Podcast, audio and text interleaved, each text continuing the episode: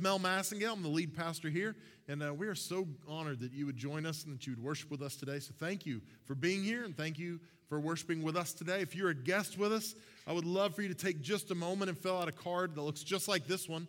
Uh, it's in the seat back in front of you.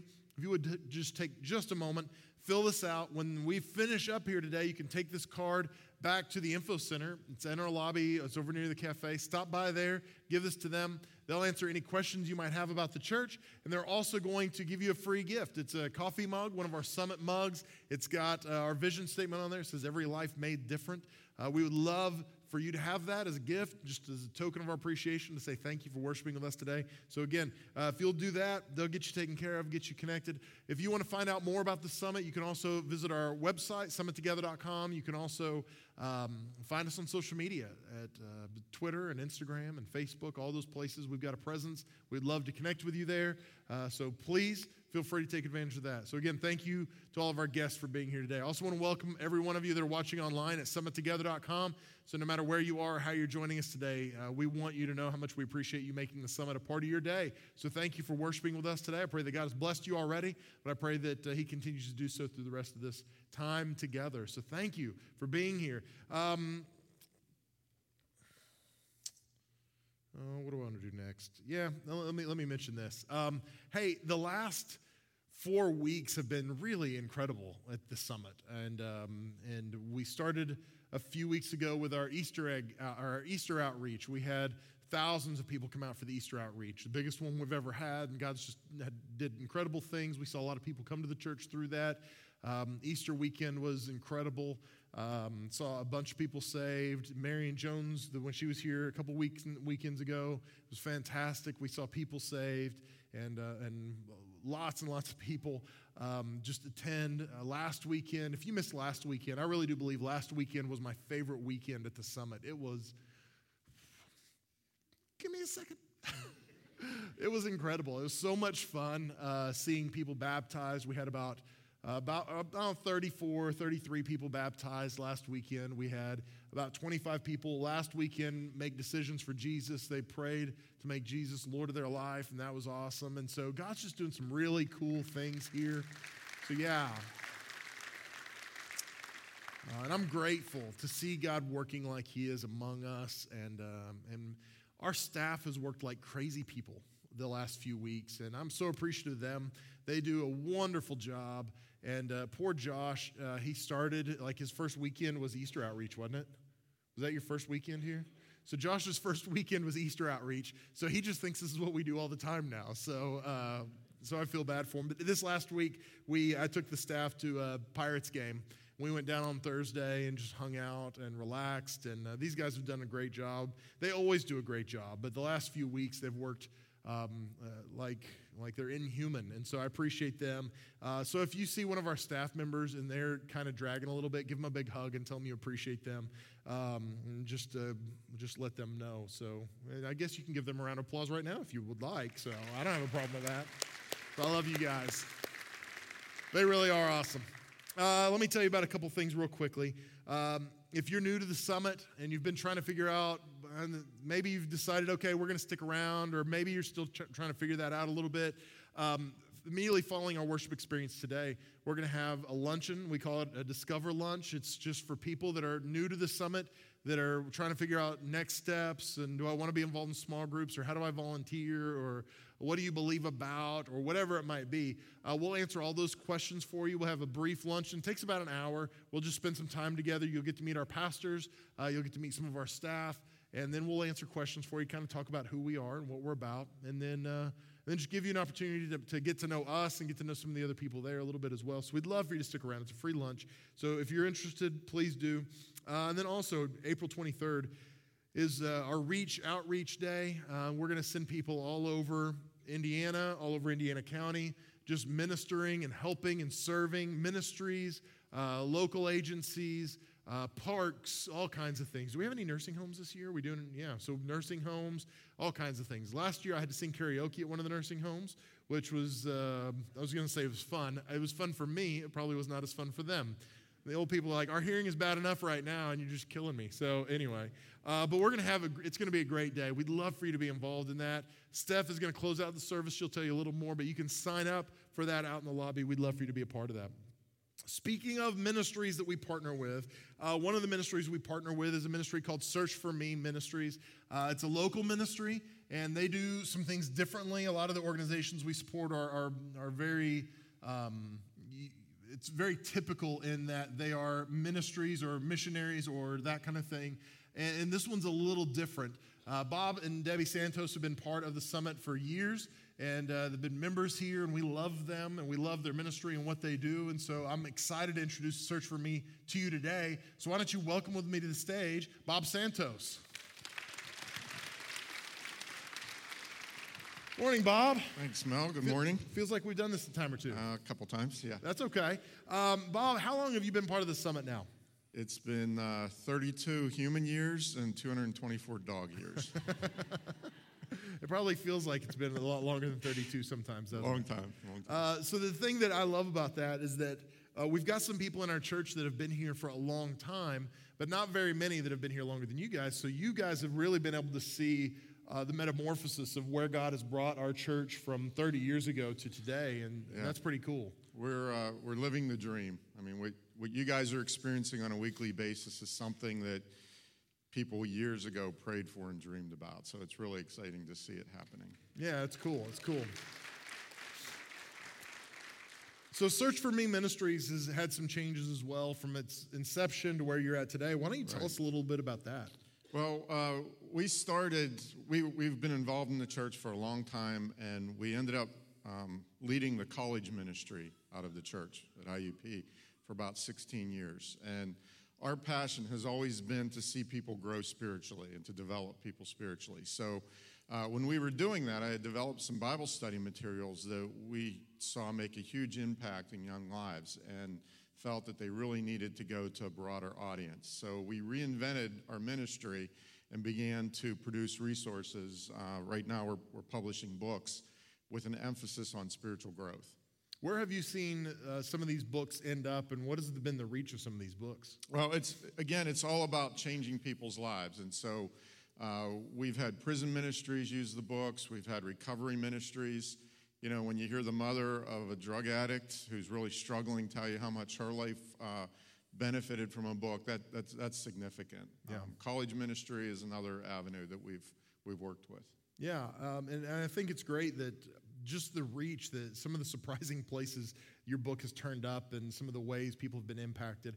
Uh, why don't you tell us a little bit about the books themselves? Um, the first one is Champions in the Wilderness, and it's a devotional for those who feel as though they're struggling in a spiritual wilderness. They want to walk with God, but they're just not quite getting traction. And so uh, this one will help orient you and kind of gain his perspective. Yeah, that is a daily devotional. If you are somebody here that maybe you're new to your faith and you're trying to figure out how do I how do I get started? Or maybe, you know, I want to start reading my Bible or I want to grow in my faith, but I don't know how. This would be a great resource for that yeah. to help you begin that process.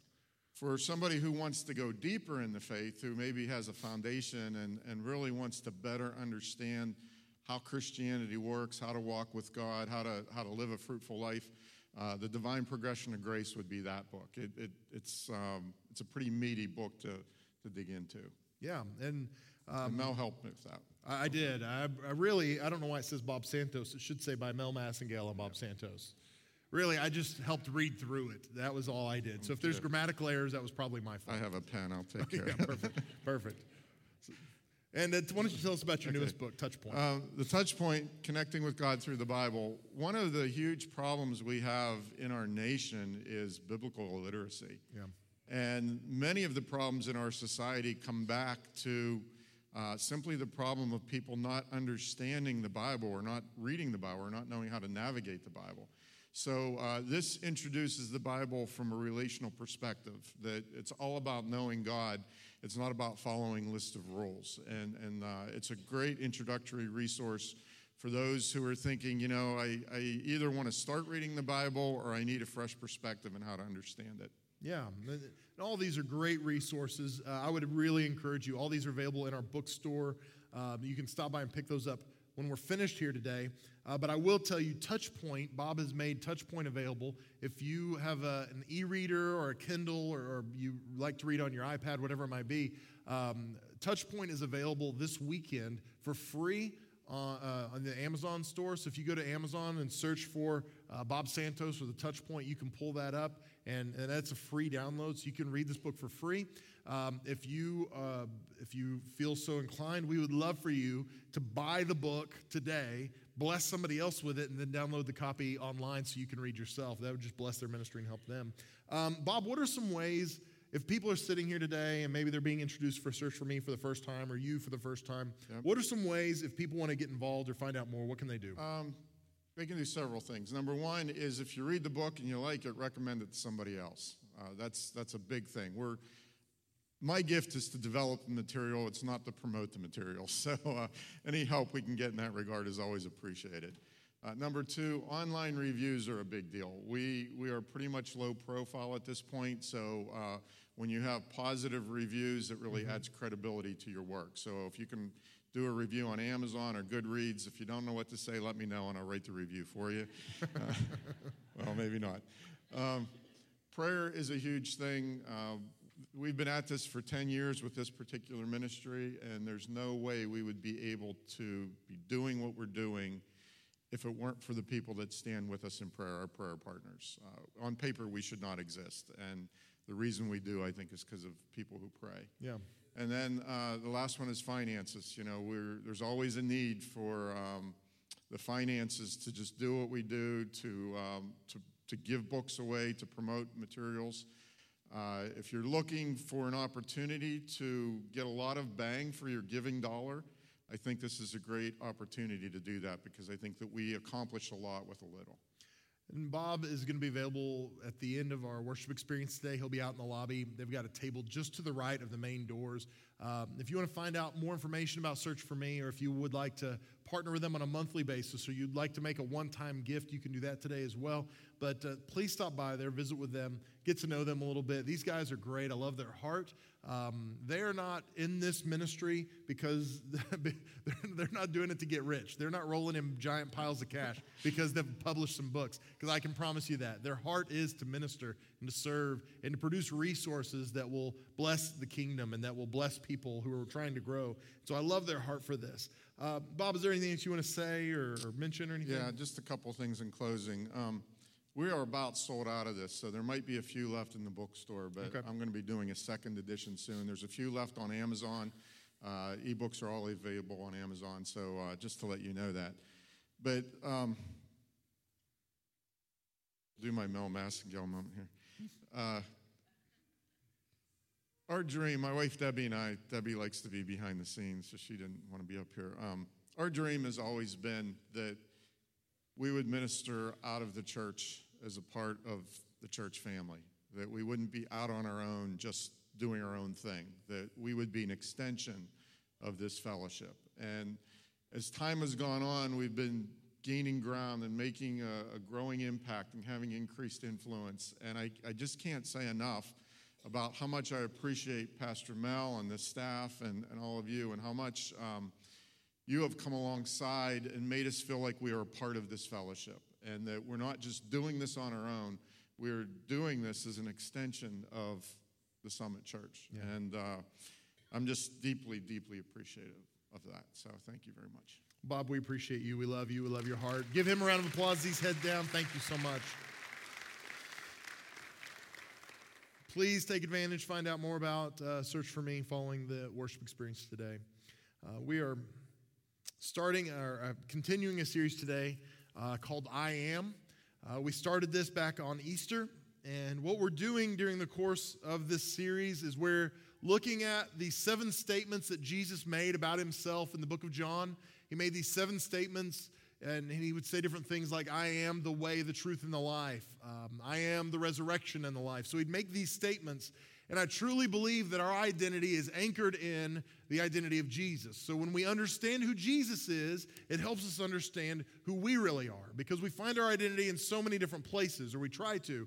But at the end of the day, the one place we can truly find our, our identity is in him. And so when he identifies himself a certain way, we can extrapolate something from that and say, okay, because he is the way, the truth, and the life, I am something because of that. Does that make sense? And so today we're going to continue that and we're going to look at a passage from uh, John chapter 6 where Jesus identifies himself as the bread of life. He says, I am the bread of life. And, and I don't know about you, but I like some bread. Does anybody else get excited when they bring the bread out before the meal at a restaurant? When people are getting blessed, they're like, Yes, Lord, I'm already thinking about the bread after the service is done, right? Um, but it's just something about it. You're like, Bread? All right, let's eat some bread, right? And bread has played a really important role in human civilization. Through the, the years, about 8,000 BC, Egyptians started making bread like we know it today. Um, and by 2500 BC, the ancient Greeks had 80 different varieties of bread. They had already developed that. You just thought there was white and wheat. You thought that was it, but no, there was there was more than that. Um, in fact, in in Egypt, um, bread was traded as a currency, and then that continued on even into the Middle Ages. In the Middle Ages, um, bakers actually acted as powerful credit brokers.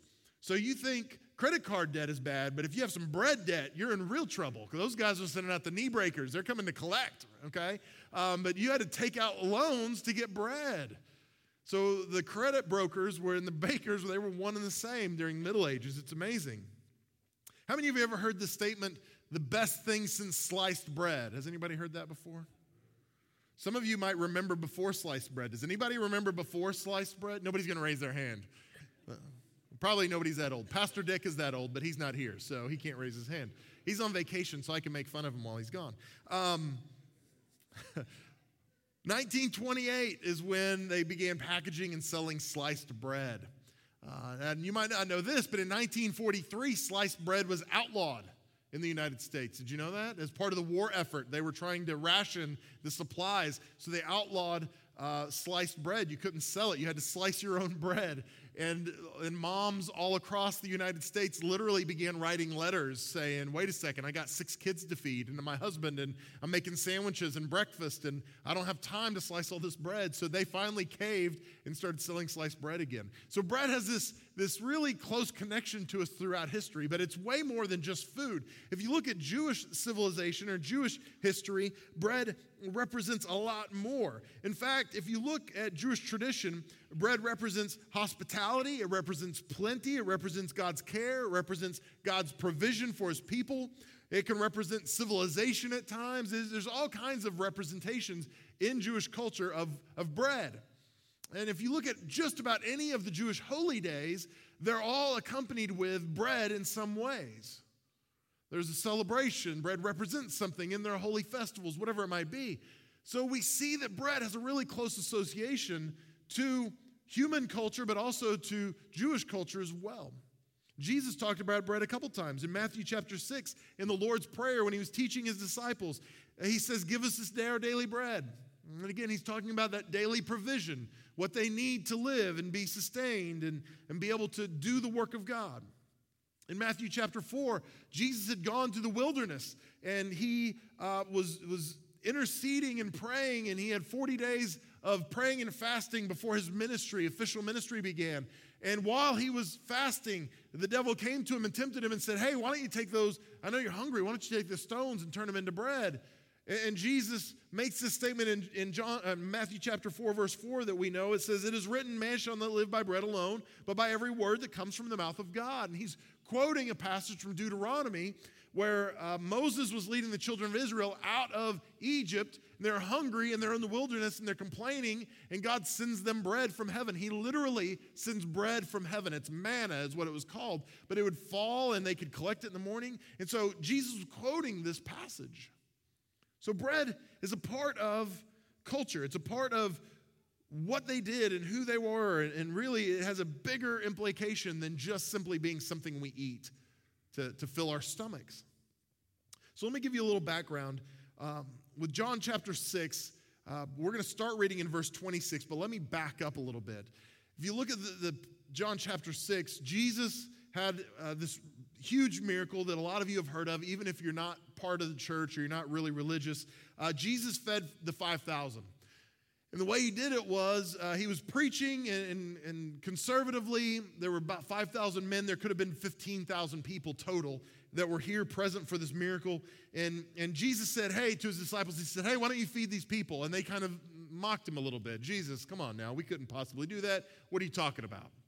And so he said, Figure out what we do, what we can do. So they, they collected this boy's lunch, and he had five loaves of bread and two small fishes. That was all he had.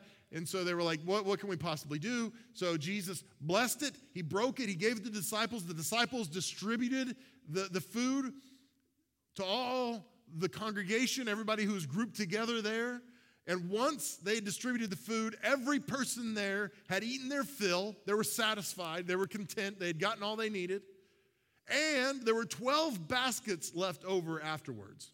So God had blessed this. It was a huge miracle. The people responded in a, in a crazy way. They literally wanted to make him king right there by force. They were ready to make him the king. And Jesus knew, whoa, whoa, whoa, whoa, this is not the right time. This is not my timing. Yes, I'm going to be enthroned as king, but it's not like these people want to do it. So he withdrew.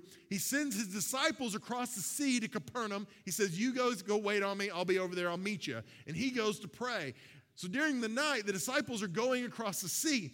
Jesus decides to meet him, but he doesn't do it like a normal person does. They don't get in a boat and meet him. Jesus decided he was going to take a stroll. So he walks across the sea. The disciples see him, they freak out. And if we're going to be honest, wouldn't you freak out a little bit if you saw Jesus walking on the water? Let's be honest. So they freak out a little bit. He comes and gets in the boat with them, and immediately, immediately the boat is to their destination.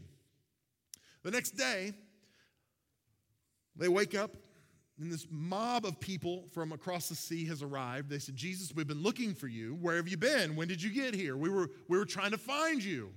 And this is where we'll pick it up in John chapter 6, verse 26. And Jesus answered them, Truly, truly, I say to you, you're seeking me not because you saw signs, but because you ate your fill of the loaves. Now, what Jesus is saying here is really important because he's telling them, he's saying, It's great that you're seeking me. It's great that you're looking for me, but your motivation for seeking me is wrong. Your heart for seeking me is wrong because you saw me do these miraculous works, but at the end of the day, you're only seeking me because of what you can get from me. You're not seeking me because of uh, of who I am. You're not seeking me because I'm the Son of God. You're not seeking me because I'm the Messiah. You're seeking me because you want some more bread. You like the bread we served up yesterday and you want some more because you're hungry. So basically, what he was saying is these people were approaching him and going, We need some more. Give us some more bread. Have you ever had this conversation with your child when your child tells you they want something and you're like, No, you can't have it? They go, No, I really want it. I'm like, Oh, well, in that case, you can have it, right? Like they, but they press, and this is what these people began to do. They began to press. And Jesus says in verse 27, He says, Do not work for the food that perishes, but for the food that endures to eternal life. And this is what Jesus is saying right here. He says, You're, You think your biggest need is that you need some bread to eat. And that's your immediate need, but that's not your big need. Your immediate need is you need some food, but your big need is there's, this, there's something lacking spiritually in your life.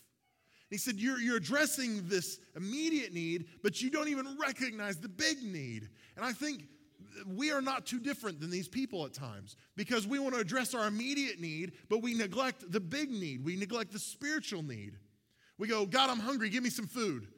And God goes, Well, wait a second, you got bigger issues than that. God, um, I'm, I'm, I'm having problems with my marriage, fix my marriage. Well, I can fix your marriage, but you got bigger issues than that. God, I need a job, give me a job, send some money my way. And God goes, Man, I can, but you got bigger issues than that. And so, what these people were doing, they were saying, We're hungry, give us some food. And they're pressing in. Give it, give it, right? And Jesus says, You're missing the point. Yes, you've got a physical need, and the physical needs are important. We endeavor to meet the physical needs of the people around us because hopefully that will open a door to meet a spiritual need. But this is the thing when people are saved and growing in their faith, at some point they have to shift from being a consumer of give me, give me, give me, to being a person that says, how can I be a part of the solution for my community, for my town, for my work, for my family? How can I be used? Does that make sense? And so this is, this is where Jesus is trying to shift them from just simply being consumers to being producers. So this is what he says Do not work for the food that perishes, but for the food that endures to eternal life, which the Son of Man will give to you. For on him God the Father has set a seal. And then it says in verse 28 Then they said to him, What must we do to be doing the works of God? Which is a good question, but again, I think the motivation was wrong. Because I think at the end of the day, the real question is, What do we need to do to get some more bread? And Jesus answered them, This is the work of God, that you believe in him whom he has sent. He says basically that you believe in me, right? That's what he's saying. And then verse 30 says, So they said to him, Then what sign do you do that we may see and believe you? What work do you perform? Our fathers ate the manna in the wilderness, as it was written, He gave them bread from heaven to eat. now, again, what a bunch of petulant chi- children these people were, right? Jesus is like, no, no, no, no. You think you need bread, but it's not bread that you need. And they go, oh, oh, yeah, yeah, we get it. We know that. But we want some bread. Jesus, okay, wait a second. Let's, let's approach this a different way. Um, what you need to do to be satisfied is to try to glorify God and, and, and honor Him and do the work of the Lord. And what's the work of the Lord? Well, this is the work of the Lord. And then they say, well, hey, you need to show us a sign so that we can glorify you. Let me think of what a sign could be. How about if you give us some bread, right? Like, come on. Right? That's all they wanted. Just give us some bread. We're hungry. We're tired of you trying to fix us. We're trying to, tired of you trying to help us. We just want you to give us what we want. And too many times we approach God that way. We say, God, listen, here's the deal. We got some issues, we got some problems. Fix our junk, and then we'll think about what we can do for you. But right now, we got some problems, God. I need you to help me. I need you to do for me. Give me some bread, right? And God's saying, You've got bigger problems than that. You've got bigger issues. Because, see, Jesus was trying to work on heart issues, and these people were concerned about their stomach. They just wanted to eat. Sometimes we deal with the same thing. So in verse 32, this is what it says Jesus said to them, Truly, truly, I say to you, it was not Moses who gave you bread from heaven but my Father gives you the true bread from heaven. For the bread of God is he who comes down from heaven and gives life to the world. In verse 34, it says, They said to him, Sir, give us this bread always. I still do not believe they truly understood what Jesus was talking about. They, all they hear is bread. Jesus says, I've got bread that will last forever. They're like, Bread that will last forever? I want bread. Give me some more of this bread, right? They've got a one track mind. This is what Jesus says. It's really important. The first part in verse 32 Jesus said to them, Truly, truly, I say to you, it was not Moses who gave you the bread from heaven, but my Father gives you the true bread from heaven. Um, this is not meant uh, to be an offensive statement or hurtful or directed at anyone, but I'm just going to say it. Too many times I've heard people make statements like, I'm leaving this church because I'm not being fed, or I left my old church and came here because I'm not being fed. And I get what people are saying. I get it. I understand. But I want to make something very, very clear. It is not the pastor or the preacher's responsibility to feed you.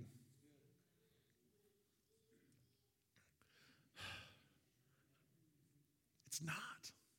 It's my responsibility to create an environment where you can feed yourself. It's my responsibility to help create an environment where you can be equipped to do the work of ministry. It is not my job to feed you. And not only is it not my job to feed you, but if you're eating one meal a week spiritually, you're in trouble. What if you only ate one meal a week physically? You only ate lunch on Sunday, that was your only meal. How do you think you would do physically? You'd probably be in pretty bad shape, right? But some of us, that's what we do spiritually. We go, okay, I got to get, get to church. I got to get filled up. And we get to church and we, we, we eat our meal spiritually. We get something. We go, okay, that's good. And that's it. It's not my job to feed you, it's your job to feed you. God provides, God is the one who ultimately does the work. I'm, I'm, I'm a facilitator. Moses was a facilitator. That was it. God does the work. And in your life, you have to be the one that says, God, speak to me. Reveal yourself to me through the Word of God. Reveal yourself to me through, uh, through my devotion, through my time with you, through my prayer. Reveal yourself to me through godly relationships around me. Reveal yourself to me in all these, these multitude of ways so that I can be fed, so that I can grow. Does that make sense? But it's God who does the work, it's not me who does the work. So if you put that kind of pressure on me or on Todd or on any of our communicators, you're going to be disappointed because it's not our responsibility to feed you. So Jesus makes this clear. It's God who sends the bread, it's God who does the work. So Jesus, again, he, he, he, he's saying God is the one who sends the bread. And we know how this ends. Jesus identifies himself as the bread. And so then they say, Well, give us this bread. We want this bread. And so Jesus then in verse 35 says to them, I am the bread of life. Whoever comes to me shall not hunger, and whoever believes in me shall never thirst. Isn't this incredible? Jesus says, I am the bread of life. Whoever comes to me shall never hunger, and whoever believes in me shall never thirst. Have you ever been really hungry before? Maybe, um, maybe you've had to do a medical fast because you were going in for some tests or something like that. So they said you can't eat for 24 hours. Then at the end of the 24 hours, you felt like you were in like a, an eating contest, like you're a professional. You're just eating as fast as you. I, I can't wait, right? I had a friend that he used to fast, and he literally um, he would eat to the day like, uh, like 11.59 he would be eating as much as he could and then at midnight he's like okay i'm fasting today and he would stop eating. And then the same thing as soon as the clock would strike midnight like he would stay up and he'd be like i'm eating right? He was ready to eat. And sometimes we think we're hungry and so man we're hungry we got these hunger pains we got cravings well, man it, it drives us to consume it drives us to eat. Have you ever been really thirsty? Maybe you've done yard work um, and I know people that aren't big water drinkers, but man, after you've worked a long day and you're hot and you're sweaty, you will just guzzle like a gallon of water. It's the best thing ever when you're really thirsty. You, you, you want to be satisfied. You want to be you want that, that urge to be quenched. You want that, that craving to be quenched, whether it's hunger or thirst. And Jesus says, I am the bread of life. And so during the series, we've been looking at this idea that because Jesus is something, it means something for us. And I will tell you today, because Jesus identifies himself as the bread of life, because he says, I am the bread of life, it means something for us. And I will tell you, I truly believe that because he's the bread of life, we're satisfied. And this might not mean a lot for you, but the truth is, that same kind of physical hunger that, that people have and that these people had when they were saying, Give us more bread Give us bread, give us bread, give us bread. Jesus was trying to help them see there's a spiritual hunger that resides deep in you as well. In the same way we hunger physically, we should hunger spiritually. And we might not recognize it, but that hunger is there. And the only thing that can truly satisfy that spiritual hunger is the bread of life it's Christ. Can we detour to something slightly less spiritual for a few minutes? I really don't care what you say. I've got the mic and I'm going to do it anyway. So, has anybody ever eaten Taco Bell before? A few of you. Reluctantly, some of you are like, yeah, I have. Yes, that was me. I ate Taco Bell once. Okay. Thank you. I just, I, it's cathartic that we're all being honest and oh, I feel cleansed now. I, have had Taco Bell before and I've got this guilty pleasure. I know Taco Bell's not good for me, but I'll still eat it sometimes. And even when I'm eating it, I'll be like, oh, this tastes pretty good. But have you ever eaten Taco Bell that afterwards you're like, feel fantastic? The answer is no. You don't. Because you eat it, and like 10 minutes later, you're like, oh my gosh, I think I'm gonna die, right? Like, I can't feel my legs. Why is my back hurting? You're not like all these things. Nobody. The, the reason they don't show you Taco Bell commercials like 10 minutes after they've eaten Taco Bell is because no one would eat Taco Bell. It's like, here they are eating Taco Bell. It's like, ah, they're eating and they're happy. 10 minutes later, they're, oh, right? Like, it's not going to sell a lot of tacos. Now, let me ask you a question. What if you had Taco Bell for three meals breakfast, lunch, and dinner every day for the rest of your life? Okay, and by the way, you demanded it, so They've got breakfast for you now. People were clamoring for Taco Bell for breakfast. Now you've got it. So you could have it breakfast, lunch, and dinner. What would happen to you physically if you had Taco Bell for breakfast, lunch, and dinner every day for the rest of your life? Obesity, right. You'd probably have problems with uh, diabetes. You'd probably have some, some obesity and heart issues. Your cardiologists love it because they're going to make a ton of money off you, right? But You'd have health issues, wouldn't you? You'd have problems. Now, nobody eats Taco Bell intentionally. Now, now bear with me. I've never once thought, man, I've got a big day coming up with my wife. You know, we're going on 17 years this year. And as I'm planning our date, I don't ever think, oh, you know what she likes is the um, double cheesy gordito combo. So we need to go to Taco Bell for a 17th anniversary. Nobody does that. And ladies, let me tell you, if your boyfriend or man does that, you've got problems, okay?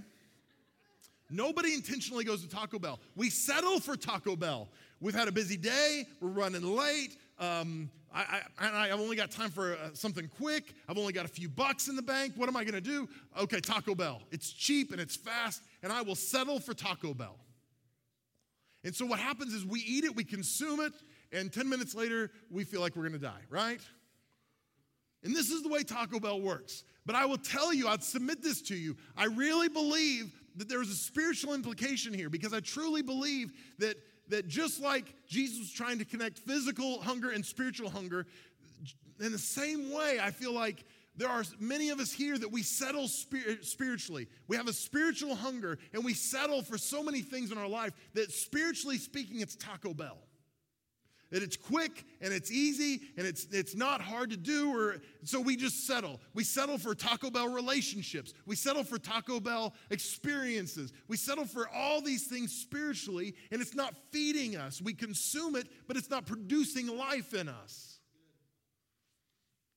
Now, um, my favorite meal of the year is thanksgiving.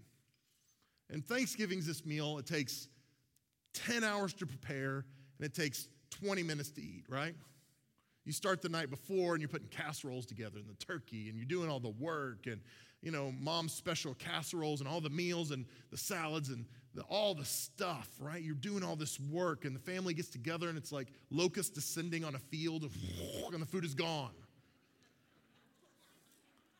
And then you're stuffed and you put on your stretchy pants and you get comfortable right? You know what i'm talking about I kept a pair of Kim's maternity pants just in case, right? We're ready to go. Then what do you do? You go hibernate, you go sleep for five hours. You feel great, don't you? It's like, man, I just ate this great meal. I feel good. I'm around my family, my friends. You're satisfied. And spiritually speaking, the bread of life is Thanksgiving meal. It satisfies, it nourishes us, it makes us content. But so many times we chase the fast, the easy, we chase the, the, the cheap substitute because it's available right now. Well, God, I know you've got a man for me, but, but this man's here now. And yeah, he's got his problems, but at least he's here. He's Taco Bell. Let's be honest. Some of you are struggling in your marriage. I'm going to meddle a little bit. Some of you are struggling in your marriage today. And some of you guys are in this room and you go, Man, I wish my marriage was better. I wish we could get along. I wish, I'm going to say it, I wish our sex life was better. I don't know what the problem is. And I'll tell you what the problem is. The problem is you're looking at porn. And then you expect your, your marriage to be healthy. It can't happen because you're, you're feeding yourself something unhealthy and then you're expecting a healthy outcome from it. And it can't happen. What are you feeding yourself spiritually? Are you, are you feeding yourself something that's going to bring life? Are you feeding yourself something that's a cheap substitute, a cheap imitation, something you're just settling for? And that's not what God wants for us. That's not what God wants for you, but that's not what God wants from you either. God wants something so much more than that. You know, I'm thankful that God, that God is a God that we don't have to settle for. That He's got a plan and a purpose for us that's bigger than what we can imagine. And, and Christian life is hard, it's not easy. We're saved by grace, and I'm thankful for that. But it is not easy to navigate a Christian lifestyle and to let God sanctify us and make us into his image. It's work spiritually. It's hard to do. It is the Thanksgiving dinner. It's the, it's the preparation on the front end, but it's worth it on the back end. And so many of us, we feel like if we just show up to church, that's all we need to do. And it's so much more than that. See, Jesus is the bread of life. And because He's the bread of life, we can be satisfied today. So many people, I think people in this room even, you're looking for something to satisfy you. You know, once in a while at night, uh, maybe after dinner, 8 o'clock, 9 o'clock, get a little craving. Has anybody else ever done that? And you go to the kitchen, you don't even know what you're hungry for, you're just kind of looking. Like, I don't know, I, want, I think I want something, I'm not sure. And a lot of people live that way in their spiritual life. They know they want something, but they're just not sure. They've, they've tried to satisfy that, that craving, that urge with different things, whether it's relationships or, or maybe media they consume, or maybe uh, habits or addictions, whatever it is, and none of those things ultimately bring satisfaction. Ultimately, none of those things bring contentment. The only thing that can and the only thing that does is the bread of life. Let's bow our head and close our eyes. God, I love you. And I'm so grateful that you are the bread of life. That, Lord, in our searching, in our longing, in our dissatisfaction in this world, God, we can find satisfaction in you. And you're the only place. Lord, there's not a relationship that's going to bring satisfaction. There's not a job promotion that's going to bring that spiritual satisfaction. None of those things in this world will bring contentment or wholeness or satisfaction like you. So, God, I pray that you'd open up our eyes. Help us to see who you really are. God, I pray that you'd help us not just try to get something from you, but let God, help us have a heart that really genuinely wants to pursue and know you. And as we do, God, I pray that we would find satisfaction in you. God, thank you for what you've done. Thank you for what you're doing. Speak to us in this place. In these next few moments, be glorified. Now, with your head bowed and your eyes closed, if you're here today and you say, Mel, you were talking to me. I, I'm not walking with Jesus, I'm not in a relationship with Him. But I know that I don't have that. I don't have that satisfaction. I don't have that contentment, and I want it. I've looked in lots of different places, but I'm not walking with Him today. I want to, though. I want to know that satisfaction you're talking about. I want to know that contentment that you're talking about. If that's you, I'm not going to make you come forward. I don't want to embarrass you. I want to pray with you right where you are, though. So if you're here today and you say, That's me, I want to make Jesus Lord of my life today, would you just put your hand real high in the air so I can see it and pray with you? Thank you. A couple hands on my right. Thank you so much, ladies. You can put your hand down. Thank you in the center section, ma'am. Thank you in the back by the sound booth. Praise God. Who else? Join these and say, That's me. Pray for me. I want to make Jesus Lord of my life. I want to know that deep satisfaction you were talking about. Thank you. A couple hands in the balcony. Praise God. All right. I want every person in this place, whether you raised your hand or not, I want you to say this really simple prayer after me. Repeat this out loud. Dear Jesus, thank you for loving me. And thank you for giving your life as a ransom for my sin. I'm so grateful that I can find contentment and satisfaction in you. You are the bread of life. As I pursue you, shape me into your image. I'm never going back to my old ways and my old life. I am yours. Use my life for your glory. In Jesus' name. Amen. Come on, let's celebrate together this morning. Thank you, Jesus.